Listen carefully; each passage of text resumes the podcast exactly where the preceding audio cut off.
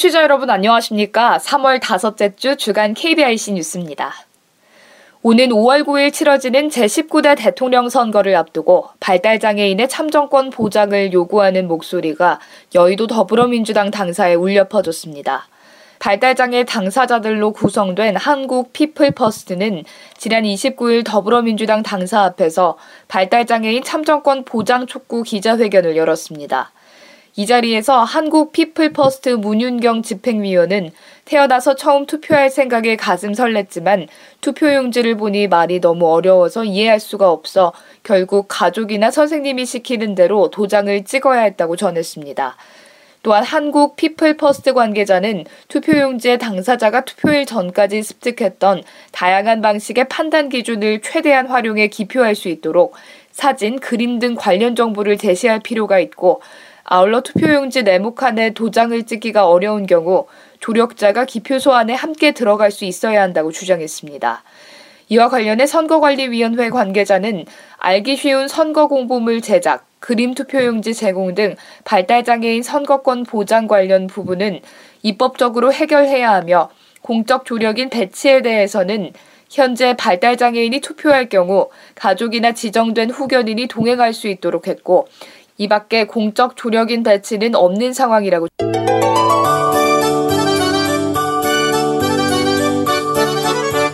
전했습니다.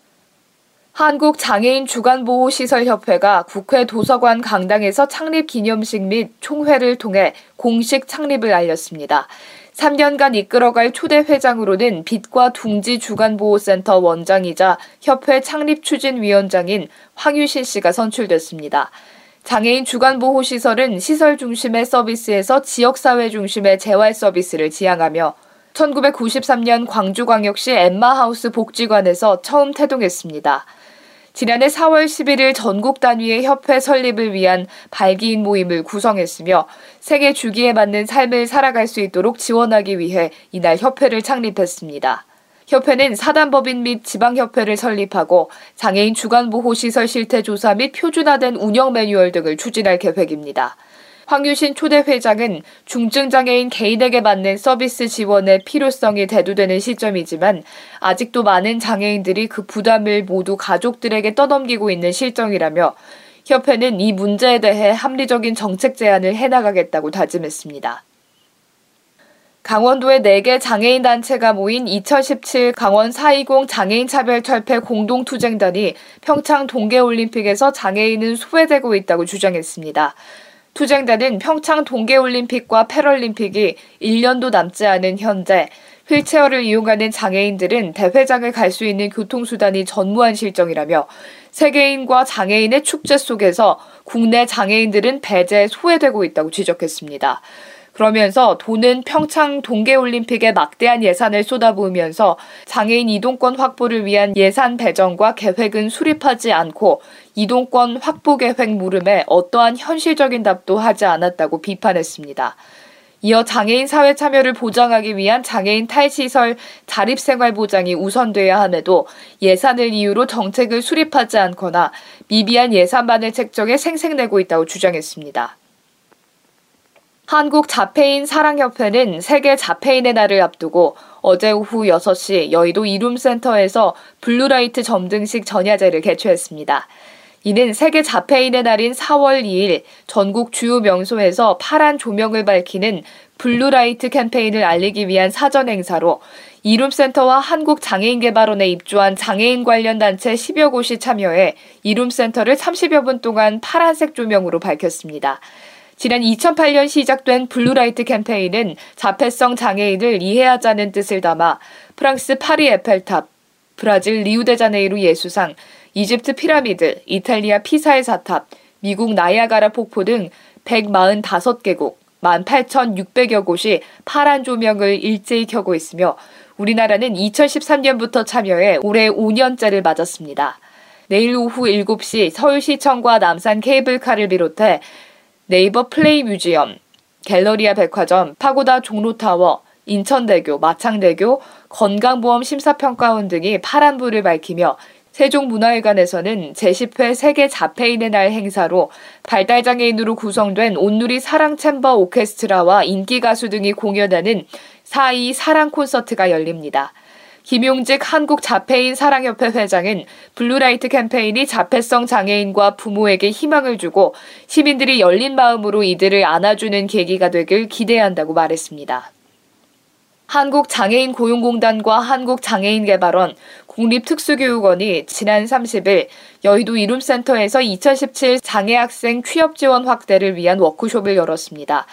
이번 행사는 한국장애인개발원, 교육부, 국립특수교육원 관계자들과 시도교육청 장학관, 특수학교 담당 교사 등 250여 명이 참석했습니다.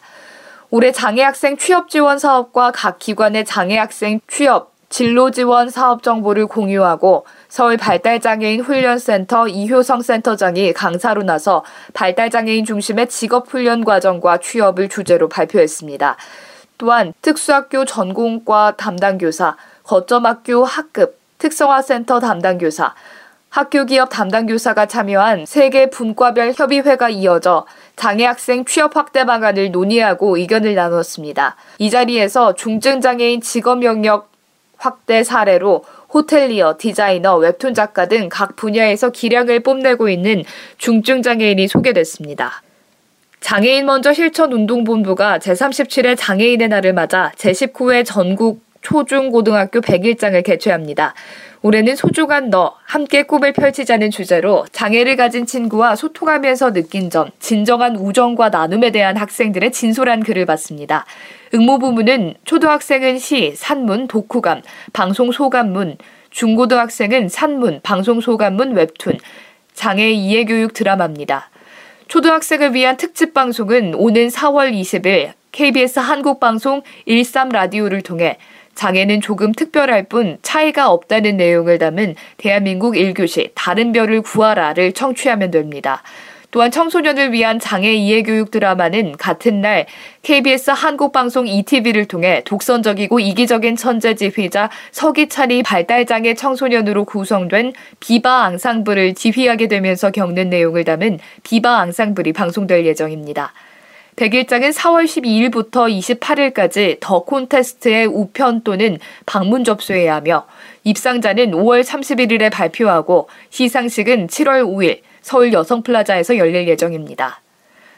SC제일은행은 제25회 국민이 선택한 좋은 광고상 시상식에서 착한 도서관 프로젝트 시즌5 캠페인 영상으로 온라인 부분 좋은 광고상을 받았다고 밝혔습니다. 광고상을 받은 영상은 시각장애인을 위한 청각자료 기부 활동인 착한 도서관 프로젝트에 참여할 목소리 기부자를 모집하기 위해 지난해 제작된 결과물입니다. 이 영상에서는 목소리 기부자인 주부, 은행원, 고등학생을 선생님으로 소개하고 시각장애 청소년들이 오디오북으로 수업을 받는 모습을 함께 담았습니다. SC제일은행 관계자는 지난해 3월부터 한 달여 기간 동안 유튜브, 페이스북, 네이버 등 온라인 채널에서 조회수 800만 건을 돌파하며 화제를 모았다고 전했습니다. 한편 한국광고주협회가 주관하는 국민이 선택한 좋은 광고상은 1993년부터 시작해 올해 25회를 맞았으며 광고 전문가와 소비자 심사단 등의 심사를 거쳐 수상작을 선정합니다. 실명하면 실제로 다른 감각이 강화된다는 연구 결과가 나왔습니다. 미국 매사추세츠 안익과 병원 연구팀이 학술지인 플로스원에 발표한 내용에 따르면 3세 이전에 시각장애인이 된 사람들은 뇌 구조, 기능 해부적 변화가 일어나 다른 감각이 강화되는 것으로 나타났습니다. 연구팀은 3세 이전에 시각을 잃은 12명의 실험 참가자와 정상 시각을 가진 16명의 참가자의 뇌 영상을 찍고 이를 비교 분석했습니다. 뇌 스캔 결과 시각을 잃은 사람과 정상 시각을 가진 사람의 뇌 차이는 뚜렷했는데 실명한 사람은 청각, 촉각 등 기타 감각과 관련 있는 뇌 영역의 연결성이 강화된 것으로 나타났습니다. 주요 연구자인 코리나 바오 박사는 관찰 결과는 시각을 잃어 생기는 뇌 구조, 기능적 변화가 생각보다 더 광범위함을 보여줬고 기억과 언어 처리, 운동 감각 기능을 담당하는 영역도 중대한 구조적, 기능적 강화가 일어났다며 이는 한 감각을 잃으면 다른 감각으로 보충한다는 이전의 통념을 입증하는 연구 결과라고 전했습니다. 연구자들은 가소성을 활용한다면 재활 치료에도 큰 진보가 일어날 것이라며 스스로 뇌의 가소성을 촉진하도록 훈련할 수 있다면 뇌 잠재력을 끌어올려 다른 감각으로 보통 사람처럼 정보를 처리할 수 있을 것이라고 전망했습니다. 취업난이 심각한 요즘 장애 학생들의 취업은 더 어려운 것이 현실인데요. 학교에서 운영하는 학교 기업에서 일하면서 홀로 서기의 꿈을 키우는 장애 학생들이 있습니다. KBS 성용희 기자의 보도 내용 들어보시죠. 하루 1,500여 개의 면장갑을 생산하는 이 공장은 특수학교 안에 설치된 학교 기업입니다. 장애 학생들이 직접 상품을 생산하고 판매하면서 현장 체험을 하는 공간입니다. 인터뷰 신유셉 공주정명학교 전공과정 좋아요. 직업 훈련도 배우고요. 종이 가방도 배우고 장갑도 배우고 직업의 뉴스 자세히 배운 것 같아요. 또 다른 특수학교에는 교실 한 곳에 작은 카페가 있습니다. 학생들이 서툰 솜씨지만 진지한 표정으로 직접 원두를 볶고 커피를 만들어냅니다. 여기서 익힌 기술로 실제 매장도 운영하고 있습니다. 학교 기업에서 발생한 수익은 이 같은 생산 설비와 재료비에 재투자하거나 학생들의 장학금으로 사용됩니다. 충남교육청은 장애 학생들의 취업을 위해 현재 두 곳인 학교 기업을 더 늘릴 예정입니다. 인터뷰 배고키 충남교육청 유아특수복지과장 한 개교를 더 어, 설치를 해서 운영할 예정이고요. 어, 학교 기업이 없는 나머지 지역에서는 직업훈련실을 운영할 예정입니다. 학교 기업을 경험한 장애 학생들의 취업률은 30% 수준. 학교 기업이 장애 학생들의 홀로서기에 작은 희망이 되고 있습니다. KBS 뉴스 성용입니다. 장애가 있는 딸을 위해 지하철역의 휠체어 환승 제도를 직접 만든 엄마가 있습니다. 불편한 몸이 아이의 앞날의 짐이 될까 모정을 듬뿍 담아 만들었다고 하는데요. KBS 뉴스 최진아 기자가 전해드립니다. 홍윤희 씨가 딸 지민이와 나들이에 나섭니다. 5호선에서 2호선으로 갈아타는 길. 두 번 갈아타면 되나? 2호선 어디지? 2호선 여기네. 지하 5층에서 엘리베이터로 올라가 다시 좁은 승강장을 따라 100여 미터를 가면 죄송합니다. 좀 지나갈게요. 지나갈게요. 두 번째 엘리베이터가 나옵니다. 경사로를 힘겹게 올라 세 번째 엘리베이터를 타고서야 2호선 승강장에 도착합니다. 걸어서 5분 거리지만 휠체어로는 20분이 걸렸습니다. 인터뷰 홍윤희 지민이 어머니 엘리베이터 없는 역들은 좀 어, 빼고 동선이 단순한 곳들로 일부러 돌아다니죠. 소아암 후유증으로 어릴 적부터 다리가 불편했던 지민이. 아이를 위한 엄마의 선택은 휠체어 환승 지도를 직접 만드는 거였습니다. 엘리베이터와 리프트의 위치, 이동 경로를 담은 지도엔 편하고 안전한 휠체어 길이 보기 쉽게 담겼습니다. 7개월 넘게 함께 고생해준 자원봉사자들이 있어 가능했던 일입니다.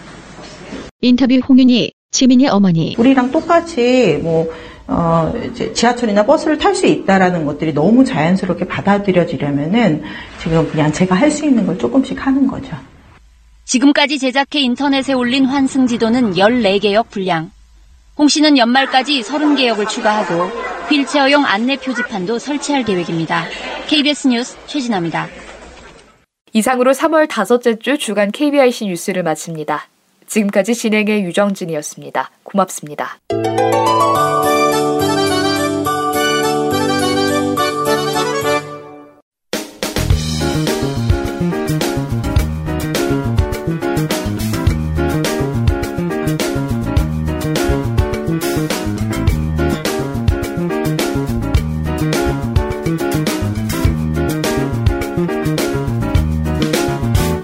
지금 여러분께서는 한 주간의 장혁의 소식을 정리하는 KB 한라인을 듣고 계십니다.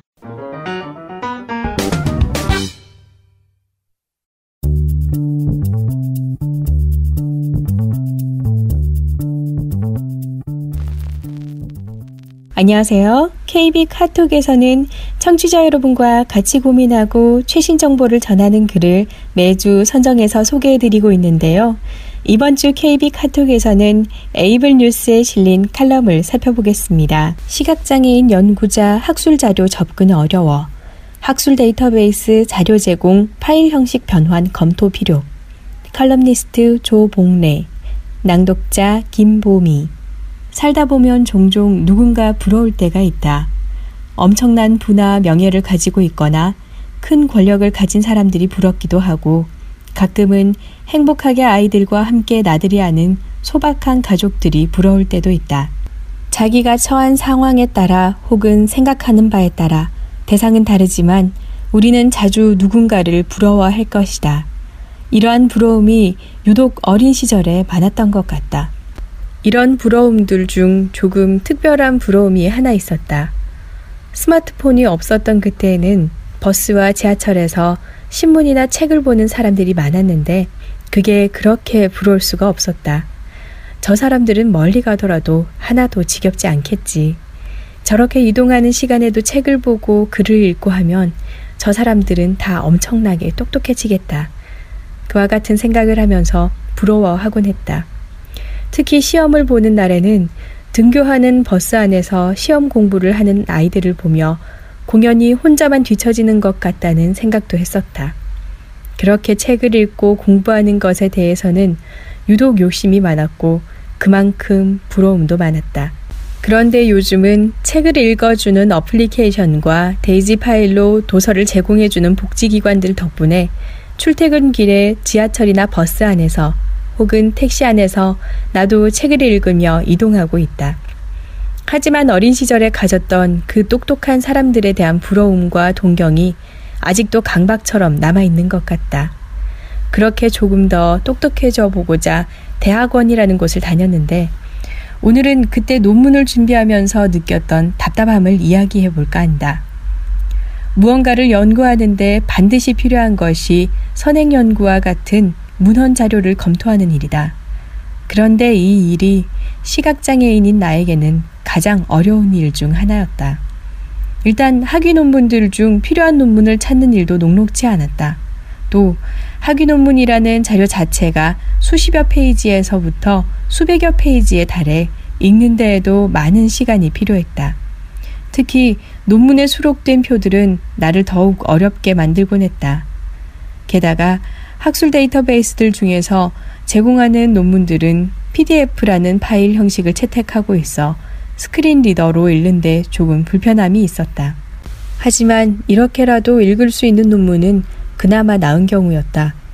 몇몇 논문들은 PDF 형식으로 제공되고 있지만 스크린 리더로 읽을 수 없도록 되어 있어 별도의 광학 문자 판독 프로그램으로 변환한 후에야 겨우 읽을 수 있었는데 이마저도 마이크로소프트 워드 파일로 변환되는 까닭에 읽는데 큰 불편이 따랐다.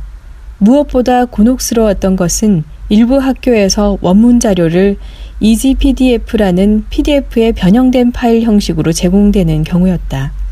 이 파일 형식으로 제공된 논문들은 OCR 프로그램으로도 변환이 되지 않는다. 자료를 찾다 이 파일 형식의 논문이 나오면 일찍 포기하고 다른 논문을 찾아 참고하는 게 정신건강에 이로울 정도였다.